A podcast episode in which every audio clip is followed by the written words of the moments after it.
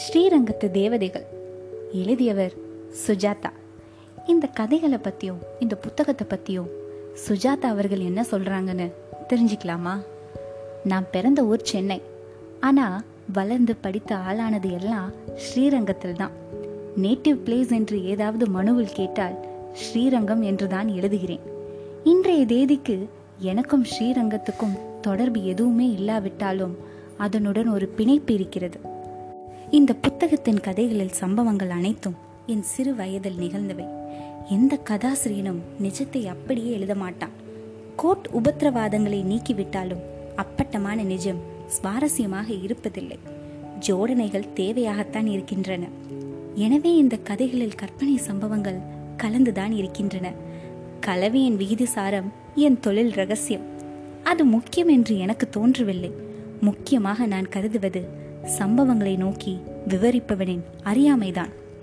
இந்த கதைகளின் நாயகன் நான் அல்ல, அந்த காலகட்டத்தில் வாழ்ந்த ஒரு சிறுவன். அவனுக்கு அப்போது பல விஷயங்கள் ஏன் புரியவில்லை. அந்த புரியா ஆச்சரியத்தை முப்பது வருஷம் கடந்து எழுதும்போது அந்த வியப்பை பாதுகாக்க முயற்சித்திருக்கிறேன்.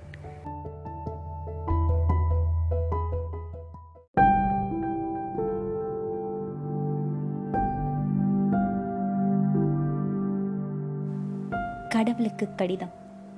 கிருஷ்ணன் கோட்டை வாசல் வழியாக கீழ் வாசலுக்கு வந்தால் தகர ஜாக்கெட் போட்ட சித்திரை தேர் மொட்டையாக தெரியும்.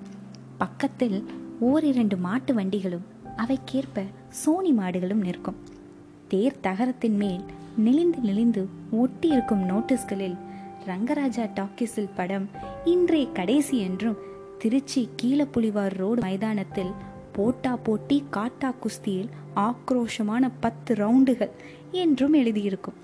இந்த இடம் ஒரு நார் சந்தி. கோகுலாஷ்டமி கலைந்து பால்காரர்கள் இங்கு உரியடி வழுக்கு மரம் என்றும் உற்சவம் போல் நடத்துவார்கள். அப்போது கே கே வாசலின் உட்புறமெல்லாம் சுண்ணாம்படித்து சுவரில் மீசைக்காரர்களும் கையில் கிளி வைத்த பெண் பிள்ளைகளும் காவி கலரில் வரைய ஒரு சித்திரக்காரன் வருவான். வருஷா வருஷம் அந்த மீசைக்காரர்களும் பெண் பிள்ளைகளும் ஜாடை மாற மாட்டார்கள். அந்த மாய சித்திரக்காரனை நான் அப்போது ஒரு மேதை என்றே நினைத்திருந்தேன். பேசவே மாட்டான். என்னை பார்த்து ஒரு முறை சிரித்திருக்கிறான். கோட்டை வாசலை ஒட்டிய ரைஸ் மில்லில் சதா சப்தம் கேட்டுக்கொண்டே இருக்கும். நெல் தீர்ந்து போனதும் ஒரு மாதிரி பேரிங் சப்தம் திடீர் கீச்சு குரலில் மயிர் கூச்சு எறிய வைக்கும். அந்த சப்தம் பழகி போன மாதவன் கடையில்தான் அவர்கள் பன்னீர் புகையிலை வாங்கி நெற்றிக்கு குறுக்கே கர்ச்சிப் கட்டி கொண்டு சோடா கொப்பளிப்பார்கள். மாதவனை பற்றி அந்த காலத்திலேயே இந்துநேசன் பத்திரிகையில் சரசாவை வைத்து கொண்டிருப்பதாக நியூஸ் வந்தது. அந்த இதழை எனக்கு காட்டினார்கள். டாவு வேலை என்கிற பிரயோகமெல்லாம் இருந்ததாக ஞாபகம். கீழ சித்திர வீதியில் இந்த நேசனில் பெயர் வந்தவர்கள் மூவர்: மாதவன், மாங்கோட்டை, நானு, அப்புறம் ஜி கே விமலா என்கிற ரேடியோ பாடகி. இந்துநேசன் அப்போதெல்லாம் லட்சுமி காந்தன் என்பவரின் ஆசிரியத்தில் வாரம் தவறாமல் எந்தெந்த ஊரில் யார் யார் வைப்பாட்டி வைத்திருந்தார்கள் என்று பேர் அட்ரஸ் கொடுத்து புட்டு புட்டு வைக்கும். அடுத்த வாரம் மடத்து பச்சாவின் லீலைகள் உங்கள் காப்பிக்கு ஆர்டர் செய்து விடுங்கள் என்று விளம்பரம் இருக்கும். படம் ஏதும் போட மாட்டார்கள். ஸ்ரீரங்கத்தில் பலர் அந்த வார இதழ் வரும்போது அதிகாலையிலே இருக்கிற எல்லா காப்பிகளையும் வாங்கி எரித்து போடுவார்கள். அதற்கும் அதிகாலையில் ஸ்டேஷனுக்கு போய் ரங்கு ஒரு காப்பி வாங்கி விடுவான்.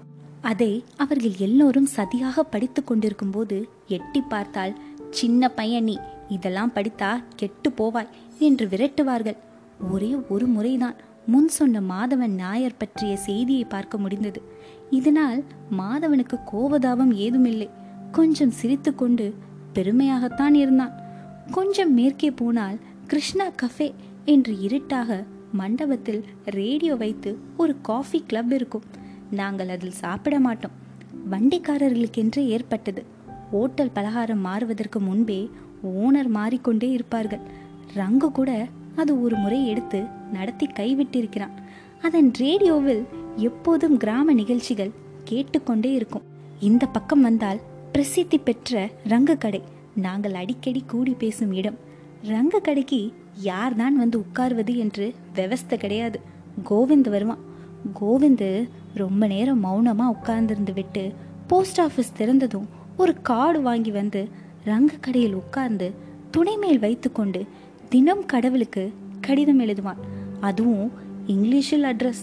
God care of Vaikuntha heaven என்று எழுதி டியர் காட் என்று ஆரம்பித்து மூன்று நான்கு ஆணித்தரமான கேள்விகள் கேட்டிருப்பான். உதாரணம், ஏன் இந்த உலகத்தை படைத்தாய்? முனிசிபாலிட்டி விளக்கு ஏன் எரிய மாட்டேன் என்கிறது? சோனிக்கு எப்போது பேச்சு வரும்? கோவிந்து கடிதம் எழுதும்போது ஃப்ரம் அட்ரஸ் எழுத மாட்டான். அதனால் அவன் தினந்தோறும் எழுதும் கடிதங்கள் எங்கே போய் சேர்கின்றன என்று எங்களுக்கு தகவல் இல்லை. ஒரு முறை சுய அட்ரஸ் எழுதிவிட்டதால் அந்த கடிதம் ஸ்ரீவைகுண்டம் போய் அங்கே addressee not traceable try Srinagar என்று ஸ்ரீநகர் போய்விட்டு நாயடிப்பட்டு மூஞ்சி முழுவதும் முத்திரையாக அவனுக்கே திரும்பி வந்தது. கோவிந்து அதை பார்த்து ஒரே ஒரு தடவை பாத்தியா நான் சொன்ன பாத்தியா என்றான். அவனை பார்த்தா எனக்கு பயம். மனசுக்குள் அவனுக்கு பைத்தியம் என்பது தெரிந்தது. ஆனால் மற்ற பேர் அவனுடன் நார்மலாகவே பேசி கொண்டிருப்பார்கள். ரங்கு சீரியஸாக, என்ன கொந்து கடுதாசி எழுதியாச்சா? அவருக்கு இங்கிலீஷ் தெரியுமாடா என்பான். அதற்கு அவன் லேசாக சிரிப்பான். ஹாஸ்யமோ காரணமோ தென்படாத சிரிப்பு, கண்கள் ஒத்துழைக்காத வெறும் தசை இயக்கம். எனக்கு பயமாகவே இருக்கும். ஒரு நாள் யாரையாவது கோவிந்த செவிட்டில் அறைய போகிறான் என்றுதான் எதிர்பார்த்து கொண்டிருந்தேன். அப்படி நிகழவே இல்லை. பூநூலை துறந்து வெறும் மார்பாக நாலு முழம் வேஷ்டி கட்டிக்கொண்டு மௌனமாக உட்கார்ந்திருப்பான். அவன் உள்ளுக்குள் எத்தனை எத்தனை சர்ச்சைகள் என்று வியப்பேன். எப்போதாவது ம் என்று சொல்லிக்கொள்வான். தொடர்ந்து கடவுளுக்கு காடு எழுதி கொண்டிருந்தானே தவிர மற்ற இம்சை ஏதும் இல்லை. கோவிந்து பள்ளியில் படிக்கும்போது சாம்பியனாகவும் ஹை ஜம்பில் ஜில்லாவிலே முதலாவதாக புன்மலையின் கலெக்டரிடம் பரிசு வாங்கியதாகவும் தகவல் இருந்தது. ஒரு முறை அடைய வளஞ்சானல் திட்டி வாசல் வழியாக செகண்ட் ஷோ பார்த்துவிட்டு தனியாக வரும்போது பின்னால சலங்க சப்தம் கேட்டதாகவும் மதில் மேலே வெள்ளை புடவைக்காரி மிதந்து வந்ததாகவும் ஓட எத்தனித்த கோவிந்துவை துரத்தி சாக்கடை சந்து வழியாக அழைத்து போய் ஒரு வீட்டில் தோய்க்கிற கல்லில் மல்லாக்க வைத்து அவன் மேலே படுத்து கொண்டிருந்து விட்டதாகவும் காலை சூரியன் வந்ததும் தான் ஆவியாக போனதாகவும் சொல்லி கொண்டார்கள். அதிலிருந்து தான் இந்த மாதிரி பிரம்மையா பைத்தியம் இல்லையா, இதற்கு ஒரு அரிய மூலிகை பத்திரியில் தான் கிடைக்குமா. கோவிந்துவின் தம்பி நார்மலாகத்தான் இருந்தான். அந்த கிறுக்கு இங்கே வந்ததா என்று கேட்பான். கோவிந்துவை வீட்டில் எப்படி சமாளிக்கிறார்கள் என்று வியப்பேன். கடிதம் எழுதிவிட்டு கடையை விட்டு பத்து பத்திரைக்கு போவான். வீட்டு திண்ணையில ஒரே திசையில் பார்த்து கொண்டு உட்கார்ந்திருப்பான். சாப்பாடு மதியானம் தூக்கம் எதுவும் கிடையாது. மறுபடி ஒரு நட கடைக்கு வருவான். யாரிடமும் பேச்சு கிடையாது. அரை மணி உட்கார்ந்திருந்து விட்டு மறுபடியும் வீட்டு திண்ணை. ரங்கசாமி பால் கறக்க வந்தா கன்று குட்டியவே பார்த்து கொண்டிருப்பான். கோவிந்துக்கு ஒரு முறை கீழ்ப்பாக்கத்தில் வைத்தியம் பார்த்தார்களாம். அவனுக்கு அப்பா இல்லை, அம்மா தான் அழைத்து கொண்டு போயிருந்தாளாம். வாயில் எதையோ அடைத்து கடிக்க சொன்னார்களாம். நெற்றி பெட்டில் கரண்ட் வைத்தார்களாம். நாலஞ்சு பேர் பிடித்து கொள்ள அதையும் மீறி விழுக்கென்று உதைத்ததை பார்த்து அம்மா தாங்க முடியாமல் பாதி சிகிச்சையிலே திரும்ப அழைத்து கொண்டு வந்து மறுபடியும் திண்ணையில் உட்கார வைத்து விட்டார். எல்லாவற்றையும் தன்னுடைய விதி என்று ஒப்புக்கொண்டு சக்கர தாழ்வார்க்கு தினம் விளக்கில் நெய் ஊற்றி கொண்டிருந்தார். வைத்தியம் பார்த்ததாலோ அல்லது சக்கர தாழ்வாரினாலோ கோவிந்துவுக்கு குணமானர் போலதான் இருந்தது. திடீரென்று ரங்க கடைக்கு நடுவகிடு எடுத்து தலை சீவி கொண்டு சவரம் எல்லாம் பண்ணி கொண்டு சட்டை போட்டு கொண்டு வந்தான். கடவுளுக்கு கடிதம் எழுதவில்லை. தினமணி பேப்பரை எடுத்து மெல்ல படித்து ஆமனுக்கு என்ன என்ன விலை விற்குது என்று கேட்டான். எல்லாரும் அவனையே வியப்பாக பார்த்து கொண்டிருந்தோம். அவன் அம்மா ஸ்டவ் திரி வாங்க வந்தபோது ரங்கு, என்ன மாமி கோந்துக்கு சரியாயிடுத்தா என்று விசாரித்தான். இப்பெல்லாம் எவ்வளவோ தேவலை ரங்கா. பொலக்கடைக்கு போனா தானே எல்லாம் பண்ணிக்கிறான், முகசவரம் பண்ணிக்கிறான். இன்னைக்கு வாழைத்தண்டு கூட நறுக்கி கொடுத்தான். எல்லாம் சரியா போயிடுமாமே, ஒரு கல்யாணத்தை பண்ணிடுங்கோ. அதாண்டா நான் கூட நல்ல இடமா பார்த்துட்டு இருக்கிறேன். உனக்கு வேண்டப்பட்டவை யாராவது இருந்தா சொல்றியா? வெளியூரா இருந்தாலும் பரவாயில்ல, திருநகரி கும்பகோணம்னு. இப்பெல்லாம் கோவிந்த சோக்கா போட்டுக்கிறான் பாத்தியா? பார்த்தேன் மாமி, லட்சணமாக தான் இருக்கான். தமிழ் வாத்தியார் பொண்ணை பார்க்கலாமான்னு பார்க்குறேன். ஏதோப்பா, நீங்கள்லாம் தான் அவனுக்கு ஸ்நேகிதாள், உங்க பொறுப்பு என்று அவள் சொல்லிவிட்டு போனதும் எனக்கு வயிற்று கலக்கியது. தமிழ் வாத்தியார் பெண்ணு கோவிந்துக்கா என்று அச்சமாக இருந்தது. அந்த பெண் வாத்தியார் செத்து போனதும் பிழைப்பதற்காக இலவடா அரப்பு பொடியெல்லாம் வீடு வீடாக விற்று தோசை இட்லிக்கு அரைக்கிறது தெரியும். கொஞ்சம் அழகான பெண், பெரிய மஞ்சள் பைய தோளில் கோத்து கொண்டு பாவாடை தாவணி அணிந்தவாறு கம்பளி நூல் பின்னலுமாக அலந்தவாரி ரங்கன் கடைக்கு பொட்டெல்லாம் விற்று விட்டதா என்று கேட்க வரும்போது ரங்க அதை கலாட்டா பண்ணுவான். அது கோபப்படாமல் சிரித்து மலிப்பிக் கொண்டே காரியத்தை சாதித்து கொள்ளும். அவள் போனவுடன் தான் இந்த வீரர்கள் எல்லாம் இது மட்டும் ஒரு நாளைக்கு கிடைச்சா என்று ஆதங்கப்படுவார்கள். ரங்கு வேணாண்டா என்றேன். என்னடா வேணா? கேவிஆர் பொண்ணை கோவிந்துக்கு பார்க்க வேணாண்டா. ஏண்டா வேணா? இன்னைக்கு தேதிக்கு கோவிந்த் பேரில் சமயபுரம் ரோட்டில் எத்தனை ஏக்கர் நிலம் இருக்குது தெரியுமா? இந்த பெண்ணுக்கு விடிவு காலண்டா. ஐயோ, கோவிந்தனுக்கு பைத்தியம்டா, அதான் சரியா போச்சே. யாரா அவன்? இதோ பாரு, பெரியவா பேச்செல்லாம் பேசாத, உன் வயசுக்கு தலையாரி ஆடு, குச்சிப்பில் ஆடு, இதெல்லாம் நாங்கள் பெரியவா பார்த்துக்கிறோம். ரங்கு திருவானைக்காவல் போய் வாத்தியாரின் விதவியுடன் பேசினதில் அந்த அம்மா சந்தோஷமாக ஒப்புக்கொண்டு விட்டாலாம். கோவிந்தனுக்கு எல்லாம் சரியாக போயிடுத்து, ஒரு சாந்தி கல்யாணத்தை பண்ணிட்டா முழுக்கவே குணமாயிடும். எனக்கு தெரியாதா ரங்கு, அது யாரோ கண்பட்ட வியாதி நேட்டு. என்னடி கோவிந்தனுக்கு கல்யாணம் பண்ணிக்கிறியாடி என்று அவளை கேட்டதற்கு அது மாட்டேன் என்று சொல்லாமல் போமா என்று சினிங்கியதாம். வேறு எதுவும் ஆட்சேபணம் தெரிவிக்கவில்லையாம். எனக்கு இதை கேட்க மிகவும் பதற்றமாகவே இருந்தது. யாரிடமும் என் குறையை வருத்தத்தை சொல்லலாம் என்றால் எனக்கு அதில் என்ன சம்பந்தம்? என்னதான் என் வருத்தம் என்று இனம் காண முடியவில்லை.